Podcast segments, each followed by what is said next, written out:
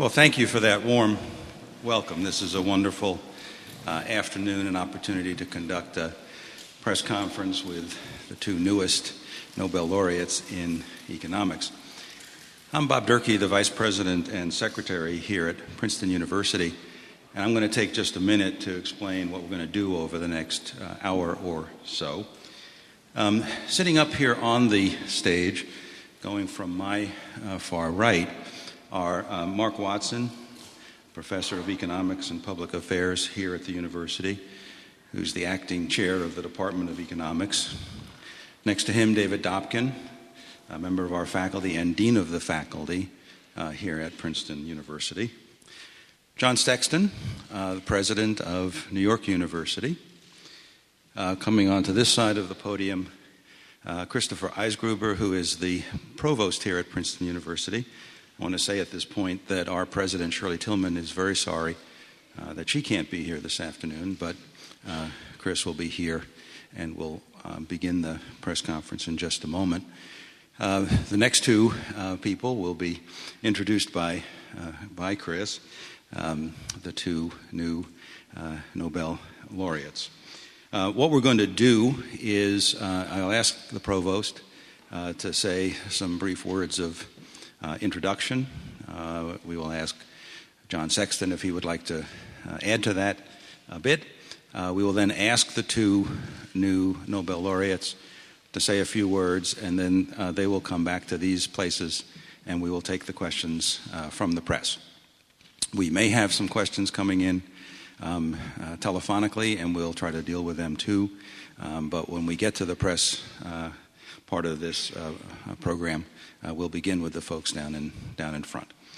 Um, I'm not going to say anything more except now ask the provost, uh, Chris Eisgruber, if he will uh, begin the press conference. Well, it's my great pleasure to be able to uh, welcome all of you to this very happy occasion and also to extend my congratulations, along with those of President Shirley Tilghman, to Professor Chris Sims and Professor Tom Sargent for having been honored with the 2011 Nobel Prize in Economics. As you all know, the Nobel Prize recognizes achievements that are important both because of their extraordinary scholarly distinction and because of their contributions to human society.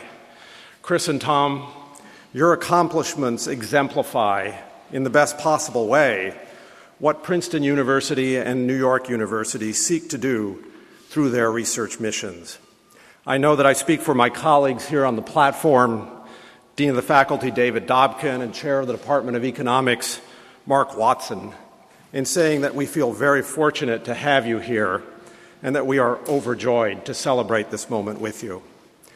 I realize that all of you are waiting to hear from our newest Nobel laureates, but I want to take a moment to say just a bit about their biographies, which will also, of course, now include the addition of Nobel laureate. Christopher Sims is currently the Harold H. Helm Class of 1920 Professor of Economics and Banking at Princeton University. He joined our faculty in 1999 after previous appointments at Harvard, the University of Minnesota, and Yale University. He earned his bachelor's degree in mathematics from Harvard in 1963 and his doctorate in economics, also from Harvard, in 1968. Thomas Sargent is currently the Berkley Professor of Economics and Business at New York University and is a visiting professor for part of this academic year here at Princeton. He joined NYU's faculty in 2002 after previous academic appointments at Stanford University, the University of Chicago, the University of Minnesota, and the University of Pennsylvania. He earned his bachelor's degree from the University of California at Berkeley in 1964 and like Chris Sims, his doctorate in economics from Harvard also in 1968. I know that you're all waiting now to hear from uh, Chris and Tom, but as Bob mentioned, we're very fortunate to have with us here my good friend, the president of New York University, John Sexton. And John, I know I, that you would like to take this opportunity to say a few words of congratulations on behalf of NYU. John. Th- thank you, Chris. Uh, this is a great day for the world, and it's a great day for our two universities. I want to add my voice to Chris's in congratulating our two laureates. I would add, uh, I would add this theme. Uh, there's a way in which uh, their work together, the fact that they teach a class this afternoon here together, the fact that their relationship goes back uh, for so long a time, is yet another illustration of the fact that, uh, that knowledge is anything but a zero sum game. Uh, that uh, great universities, uh, great universities work together, great minds work together for the advancement of humankind. Uh, NYU is proud of our Tom Sargent, but we're proud of the joint endeavors of the two laureates together and the joint endeavors of our universities. I'm proud of the fact that Chris Eisgruber not only is a friend of decades, but that uh, I was the dean who gave him his first job. and, uh, and, and I, was very, I was very proud when Princeton made him the, uh, the, the, the, provost here. I consider it uh, a gift from NYU uh, to Princeton. Uh, and I remembered in 2002, a year into my time as president, when Tom Sargent joined our faculty. And I would just like to say this uh, if there were a Nobel laureate uh, for simple mentorship and for sheer humanity, uh, he might be winning those today as well. Uh, this is the complete package. Congratulations to both of our laureates and uh, onward and upward together. Thank you.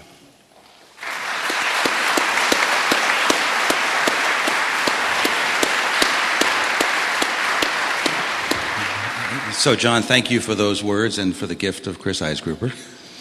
And now, um, Chris Sims, can we ask you to go to the podium and, and say a few words?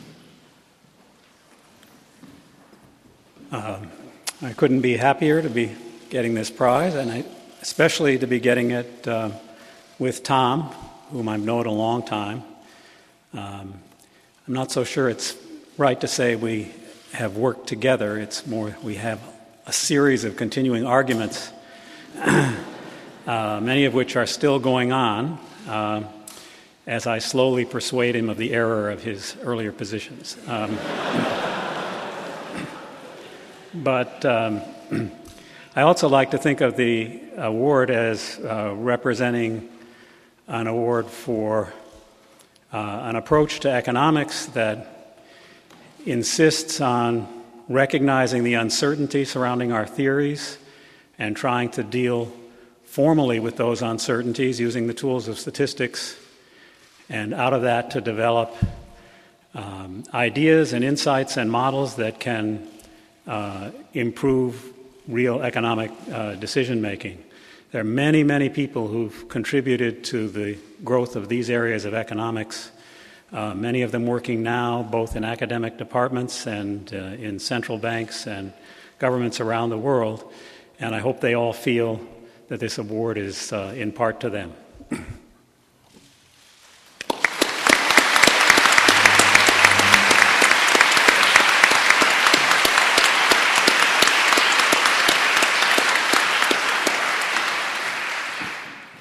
Okay, so um, first, I th- thank my students for being here. It's, I appreciate that.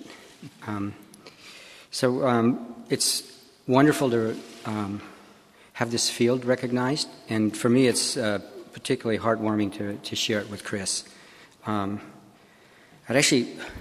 Um, so this isn't a solo operation, the kind of research we do. So we're dependent on our our colleagues and our students, and so I've had wonderful co-authors um, so I've learned a lot from Chris.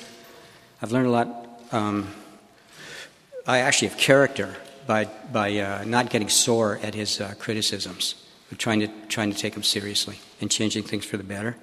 I've had wonderful co-authors. Um, Neil Wallace was one who took me when I didn't know anything, and uh, told me that, and told me to learn things. Told me to start taking some classes um, the University of Minnesota. Then I had a wonderful student, uh, Lars Hansen who's um, written a lot of papers with and who's taught me a lot and um, and, it, and has, has made our, he's made my work better um, and shared his work with me. Um, and then I'd like to thank universities, NYU where I am now, but universities where I was in the past. Um, Minnesota was a wonderful place, um, partly because Chris and Neil were there. And then I had the good luck to be at Chicago and Stanford, where I met people that changed my mind on things and met students who showed me new possibilities. Okay, so um, what's this area about? So, my co author and good friend Tim Cogley uh, says this about statistics. Uh, he says, We don't know every, everything, but that doesn't mean we know nothing. And the kind of uh, tradition that Chris and I work in is using a combination of statistics and models with more or less economics in it um, to say what we can about the world. Um, and we, we're basically statistical historians. We study, we comb the past in a disciplined way, past economic events for the most part, um, to tell, give us clues about what will happen in the future if there's some kind of stability.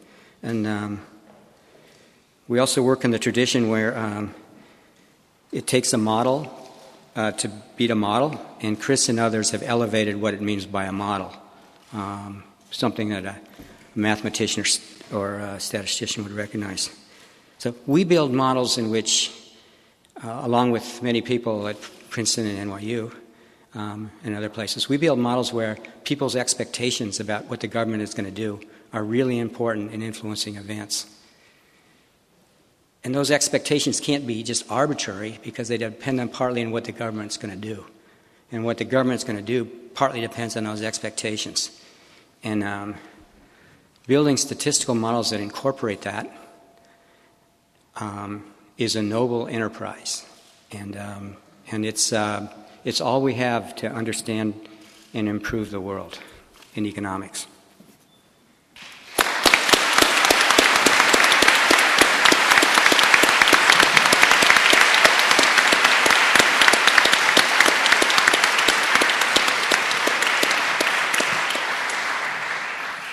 Okay, we're going to open this to the press. For those who are watching this outside this room, would you wait until you have a microphone uh, and then ask your question? Uh, anyone want to start with the first question? Okay, this could be the shortest press conference on record. Nobody has a question. You have a question. Okay. Hi, uh, Walter Brandimarte with Reuters. Uh, I wanted to ask uh, you, professors, if we have to take, if your work is about taking the expectations uh, of of what people think the government is going to do. I wanted to, to see your opinion about what the government has done so far in the United States to uh, support the economy. If you think it has been appropriate, uh, how can we actually uh, support the economy, create jobs? You know, those questions everybody are asking themselves.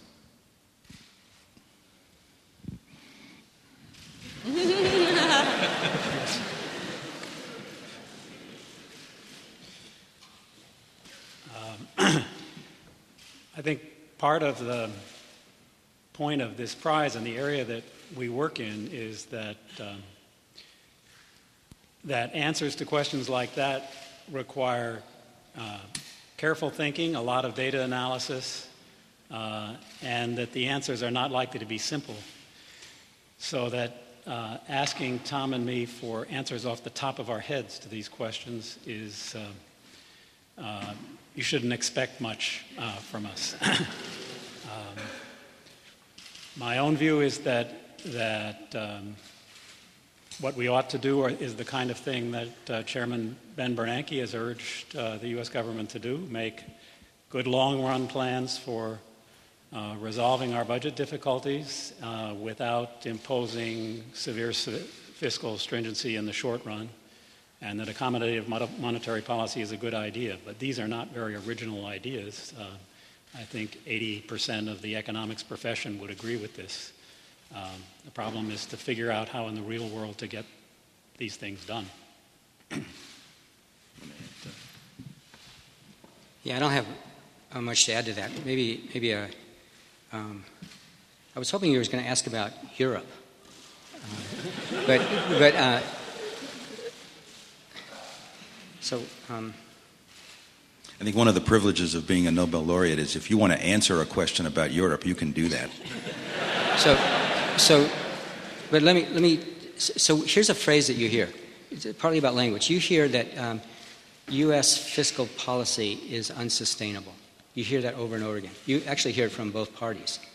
Um, and um, that can't possibly be true um, because uh, government budget constraints are going to make it sustainable.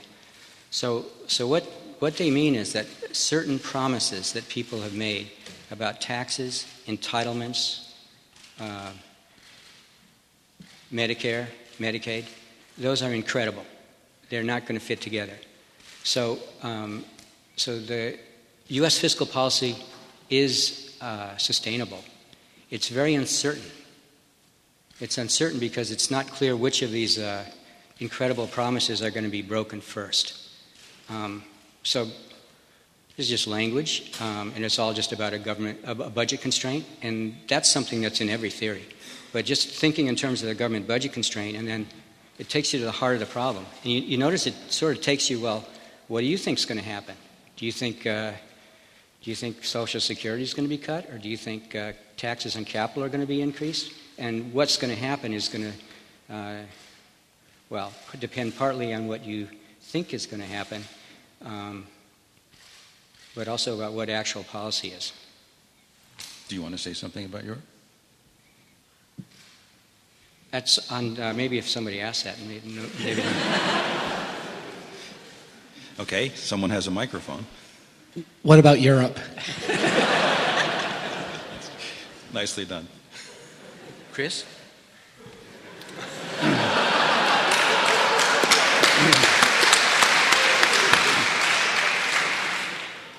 I wrote a paper quite a while ago called The Precarious Fiscal Foundations of EMU, um, much of which is relevant to the discussion today.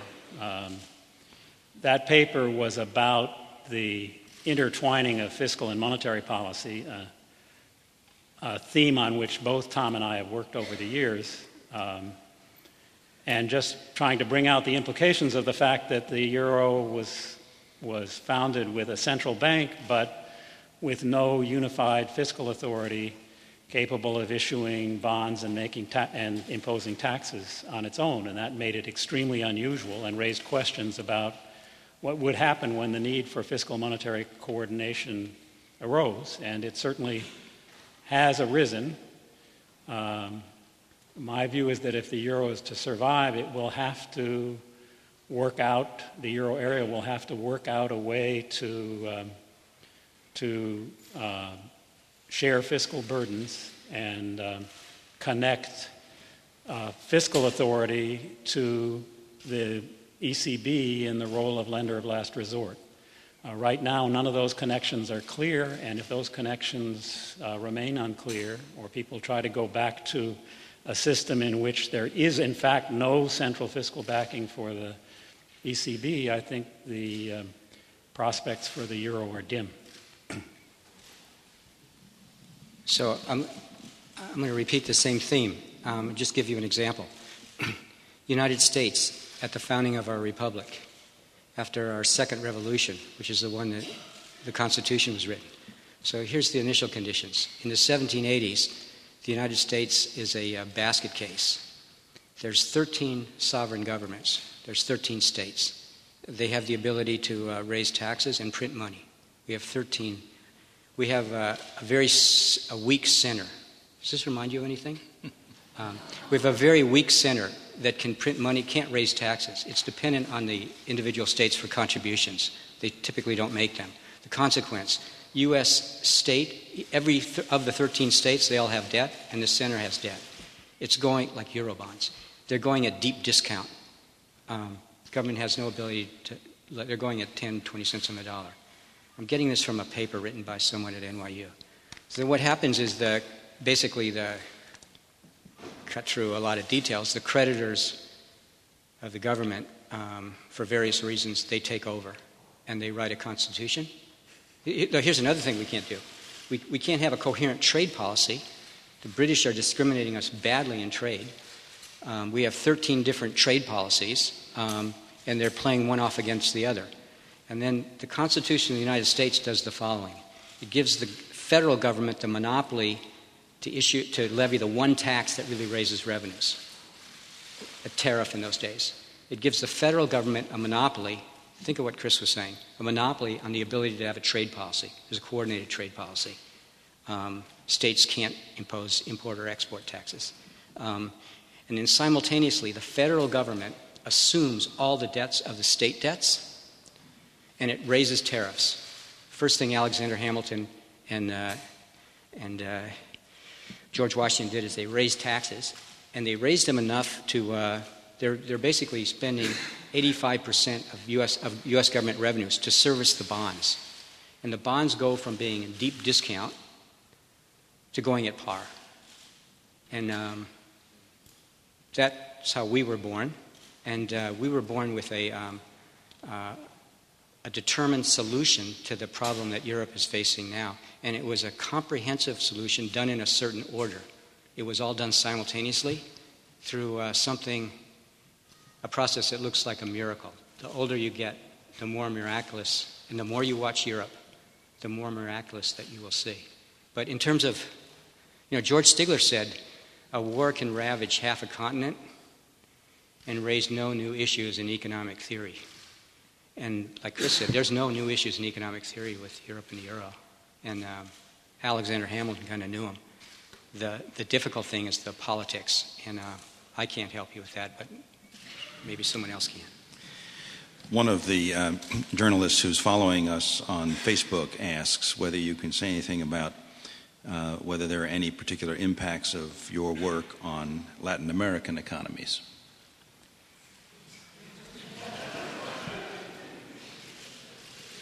Um, Chris? yeah, so, so, um, so um, I don't know, but so, so I wrote a paper um, a long time ago about um, how to stop hyperinflations. And it was, it was ba- an empirically based paper, a little bit of theory, basically the theory Chris just talked about. It was about how to start and how to stop a hyperinflation.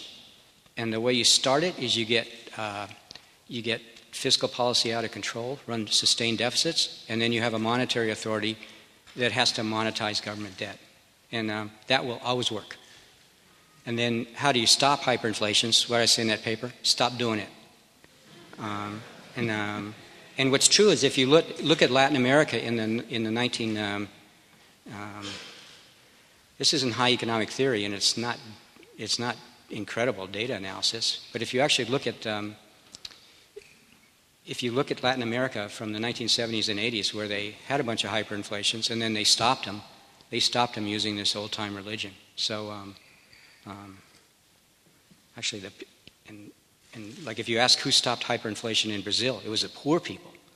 Because in, in, inflation's a tax mainly on poor people. And in, in Brazil, the coalition that stopped it was, um, was a, um, a coalition that was sensitive to that.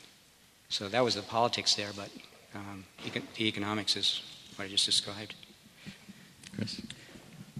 Uh, another Latin American policy issue, I don't know whether it had any impact on it, but uh, the issue of dollarization, which was a popular policy suggestion a few years ago in, in Latin America. Um, I um, commented in panel discussions and um, wrote some discussion papers that were never published, but about this issue from the pers- same kind of perspective on the interactions of fiscal and monetary policy that we've been talking about, in which I argued that um, the benefits of dollarization were perhaps being overplayed um, because people weren't considering uh, the impacts of dollarization on fiscal policy. Uh, in fact, some of the most naive interpretations seem to think that by dollarizing the uh, uh a Latin American country could start borrowing at the same rate as the U.S. Treasury, which um, fairly simple economic analysis uh, showed uh, was very unlikely to be true.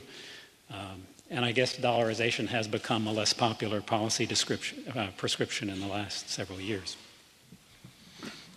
Other questions out here? Okay, in the back.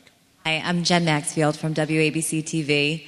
Uh, something perhaps a little less highbrow, but could both of the professors please explain how you were informed that you had won the prize? In particular, Professor Sims, I think there was an issue with the phone.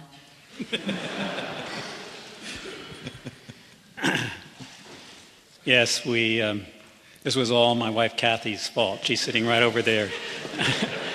um, the phone was next to her, um, and it was 6:15 and dark, and um, uh, so the phone rang, and we mumbled to each other that it must be a wrong number. Um, and she picked up the phone and fumbled with it and could not find the talk button in the dark. So the phone stopped ringing, and we decided probably was a wrong number and we're going to go back to bed. But then I said, wait a minute, if the Nobel Prize would actually call at this time. So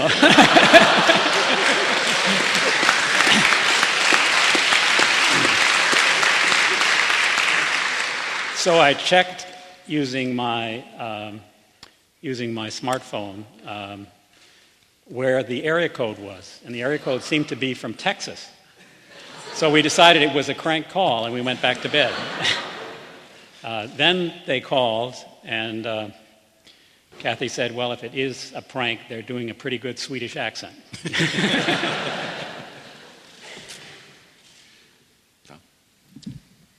oh, uh, someone called me and they said, Do you know uh, how to get a hold of Chris Sims?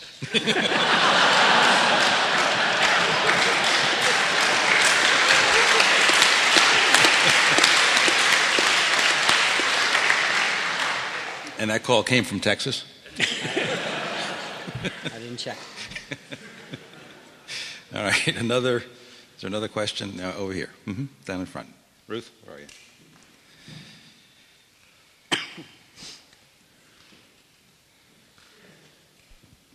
Hi, I'm Jason from Xinhua News Agency from China.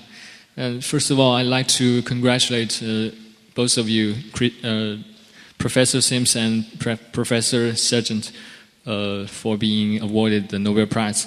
Uh, my question is about China's uh, economy. As you may noted that China's economy is slowing down while the inflation is very high. So it seems that maybe the aggressive monetary policy right now is not the uh, good choice for China's economy. So, uh, in your opinion, in your view, uh, what is the better uh, policy, or monetary policy, or fiscal policy for the Chinese economy right now?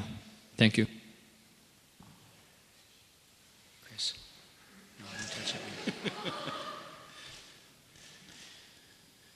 I think a message of both Tom's and my research is that the question of whether fiscal or monetary policy is better for reacting to, a, um, to the state of the economy is, uh, is a, not a good, not a well posed question.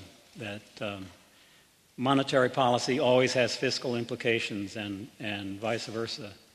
And um, it's dangerous to think that one of the two kinds of policies can by itself take care of an economic problem if the other policy is off on a different track.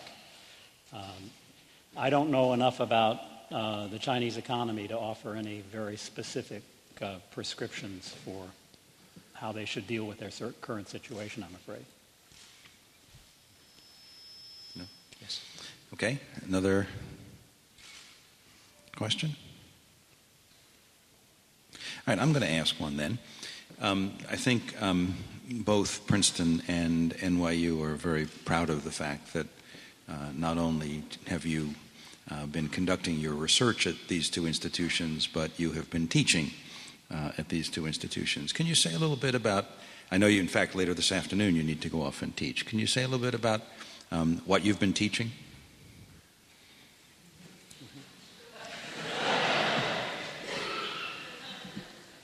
Do you want to go first? No. um,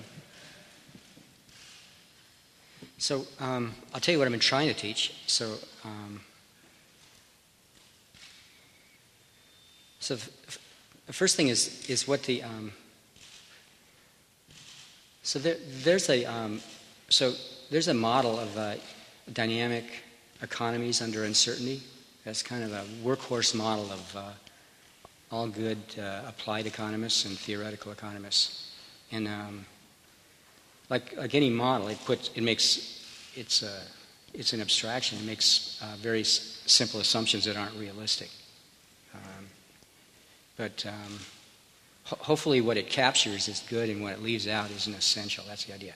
But so, in my first year class, I teach this basic model because you have to understand it if you want to criticize it.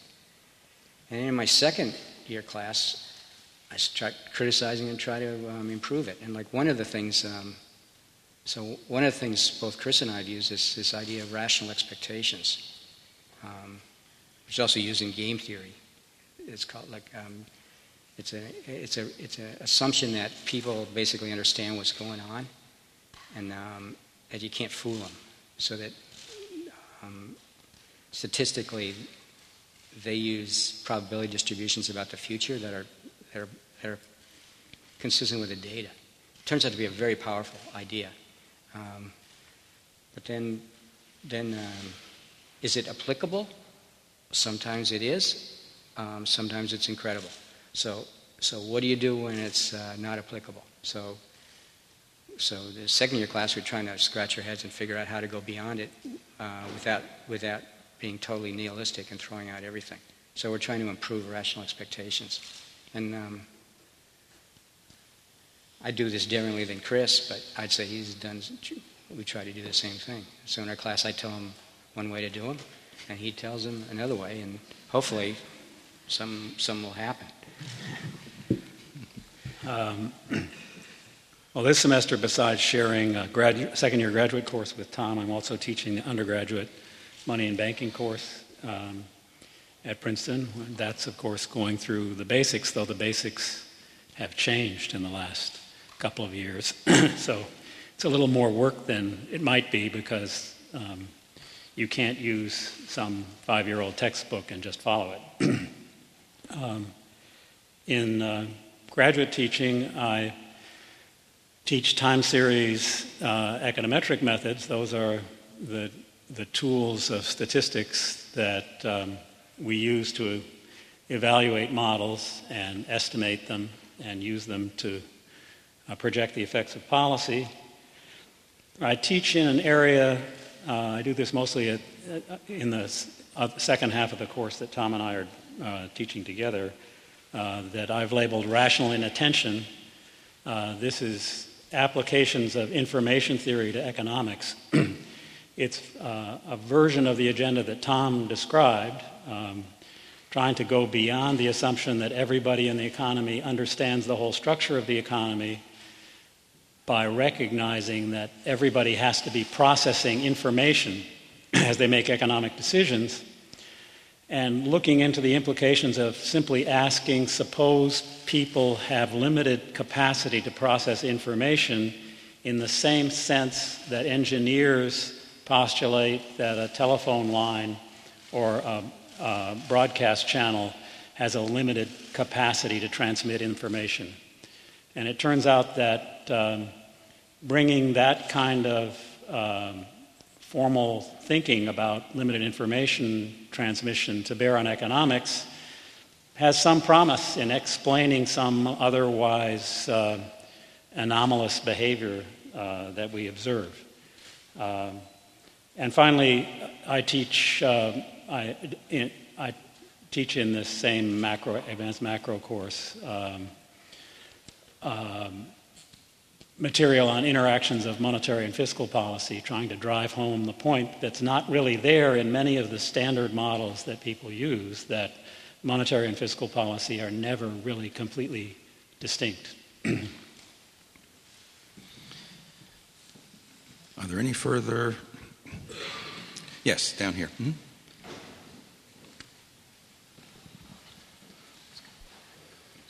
Uh, hello, um, I'm Shin Young Kim from Joseon Daily Newspaper of South Korea. Uh, I have two simple questions. What are you planning to do with your prize money? And the second one is since I came from New York this morning, uh, do you have any view on the um, protests going on on Wall Street?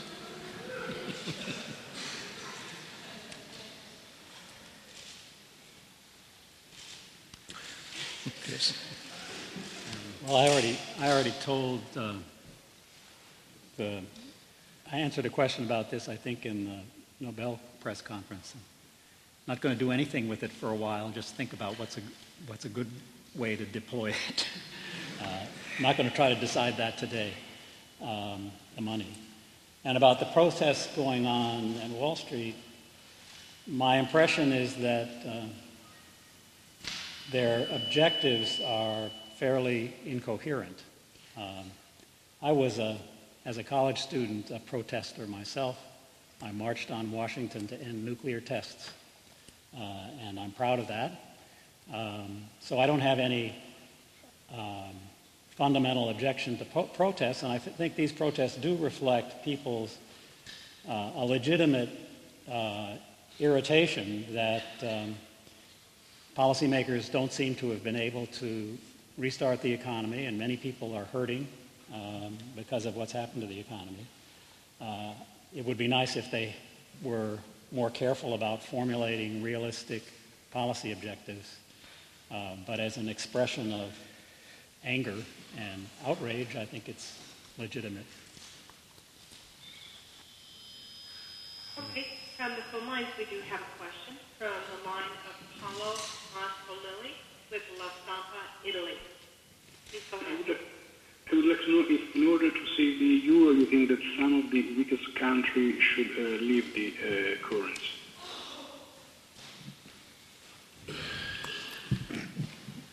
Um, that's not, okay, so, in all due respect, that's not um, a question that I, as an economist, can answer. So, my little story about um, the United States, there were some pretty weak currencies there, and none of them left. And, you know, Alexander Hamilton's, so why did Alexander Hamilton want to want to nationalize the debt? Because he wanted the creditors of those individual states to become supporters of the central government, not the state government. So he was, he was using some game theory. Um, um, so he saw possibilities like that. So could, could something like that happen in uh, Europe? Uh, sure. Are, are, are there some people who are betting on that? Yes. Are there some people who are hoping for that? Yes. Um, are there some people who hope the other way? Yeah. So um, we need some. Um, that's all. Chris, do you want to add to that answer? No, I, I, Tom's point is that's a really a question about how the politics are going to work out. Um, I think that um, I think it is one additional point is that the notion that things will get uh, settled in the euro if only some weak countries leave it uh, is unrealistic. Um, the um, that might happen as part of the evolution of the, of the system, but it's, uh, it's in no sense uh, a cure for the problems that face the euro. And did you want to add to the earlier question, or are you okay on that about protest? About protest? And what you're going to do with the money? Um, so uh, the question about money, yeah. I'm a living illustration of Sims's. Uh, I actually like it that he says it's rational inattention. Um, I don't look, it's, I, I'll just say that. Other questions? Out here, there's a question. Ah, over there. Okay, and you have a mic. Terrific.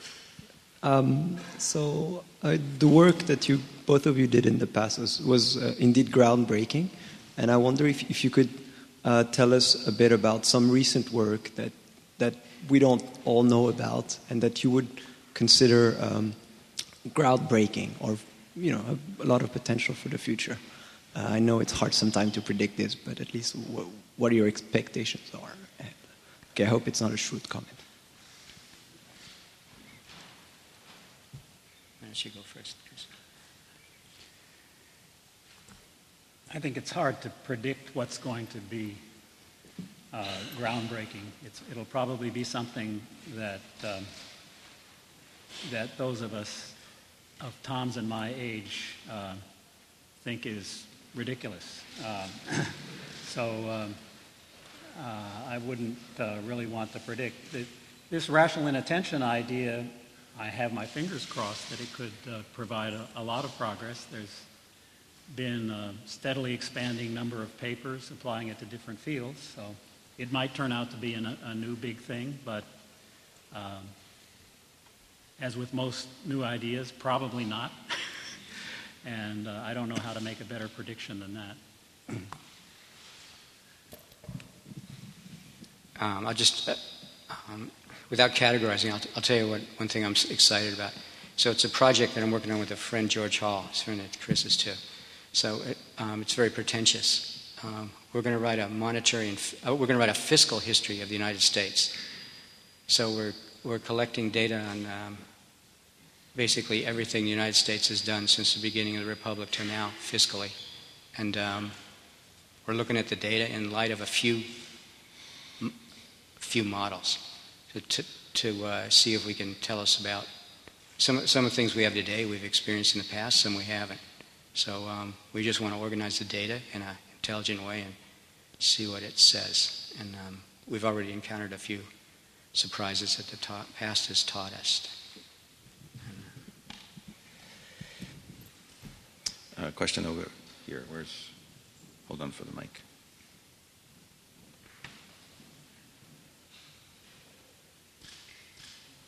I'm Geoff Mulvihill from the Associated Press. And I wanted to see if you could tell us more about the ongoing arguments, how long ago they started, and what issues you continue to argue over.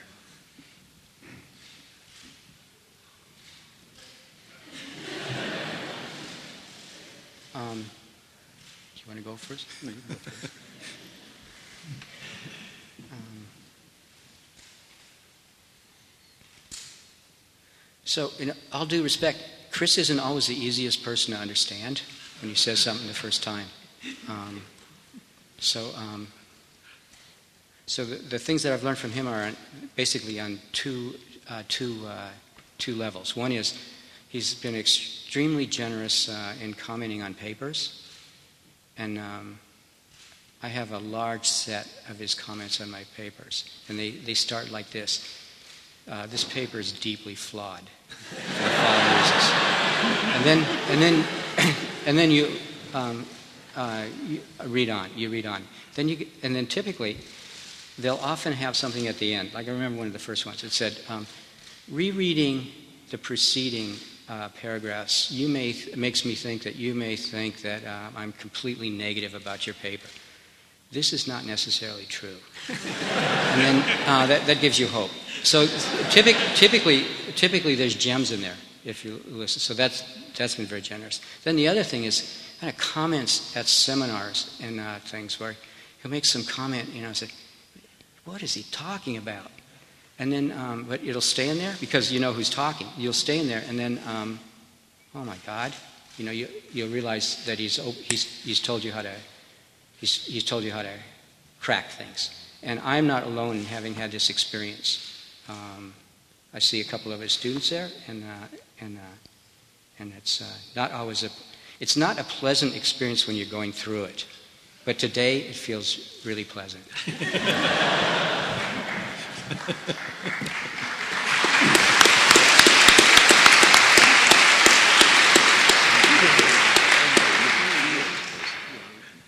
So I thought I should say something about what we actually disagree about,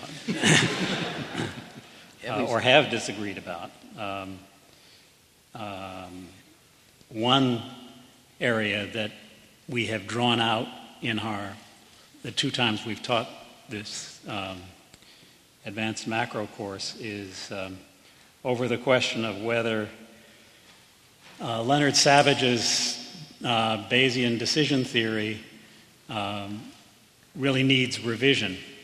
Um, uh, Tom and our joint student Lars Hansen have done a lot of work on, um, on applying variations on decision theory that attempt to go beyond Savage's framework.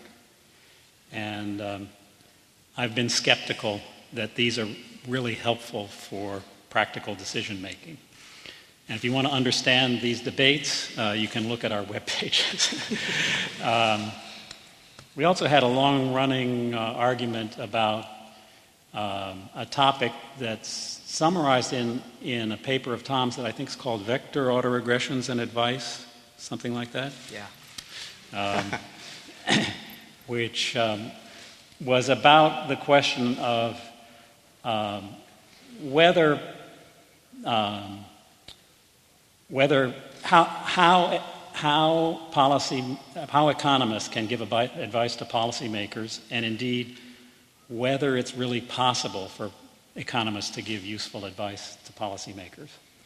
Um, Tom, in this paper, set up a straw man that he called me, uh, which he, in, who, who he claimed uh, essentially had to conclude there was no way to give any um, useful advice, whereas his approach uh, provided a way to give useful advice. And uh, I argued back over, with, to him over the years that uh, this wasn't true um, and that um, there's lots of room for us to give policymakers advice. Um, I think no economist actually ever comes to the conclusion that he can't give policymakers any advice. You want time for rebuttal? Yeah, could I say something about this? Um, so, the, so the, the first thing, it's, it's, so I, it's true, I wrote that paper, and then I got two, I got two uh, comments on that. I got Chris, a message from Chris. This paper may represent somebody's views, perhaps your views, but it doesn't represent mine.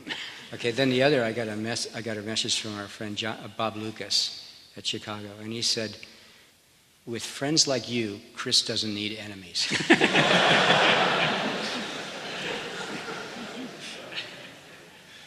Is there another handout there? I'm going to ask one more question then that came in um, on the internet. Uh, this is a question, I'm just reading the question. Um, do you consider that your award is a vindication of modern macroeconomics and the rational expectations concept?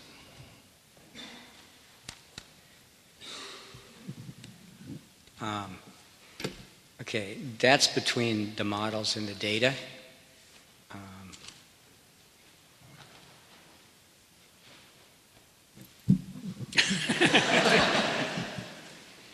um, yeah, the the um, the vindication for real scientific advance in economics is not any prize. Um, it is, I think, good for um, for uh, modern macroeconomics quantitatively based that the that the Nobel Prize gives public attention to our approach. Now, the question asked about whether it's a vindication for modern macroeconomics and rational expectations. Modern macroeconomics is a huge array of stuff, a lot of it mutually contra- contradictory. Um, so I don't know how it could be a, a, a, vindication for that. And furthermore, Tom and I have in the recent years been heavily occupied with trying to go beyond strict rational expectations. Uh, so to claim that this is a vindication of rational ex- expectations isn't couldn't be, possibly be right.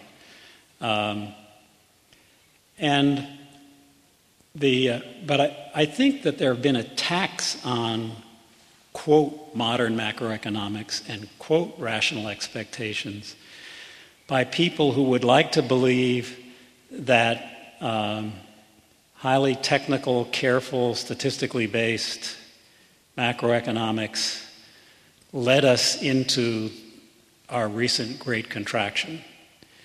Um, this is a caricature, and uh, in fact, my view is that technical, careful, statistically based macroeconomics is our hope for getting out of the current um, difficulties. I think we have time for one more question, if there is one more question. Somebody's pointing to somebody. Okay, I see a hand. You don't have a microphone, but be loud. Oh, good.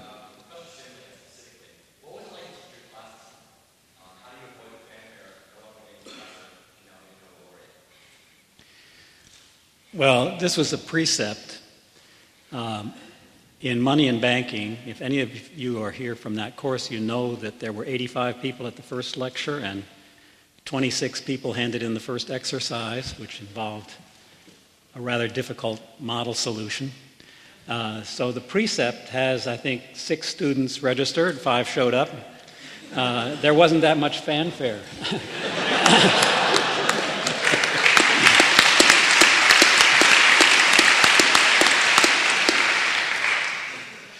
Well, there will be fanfare to come, I'm sure. Thank you for that uh, final question. Thank you, Chris and Tom, for being here this afternoon.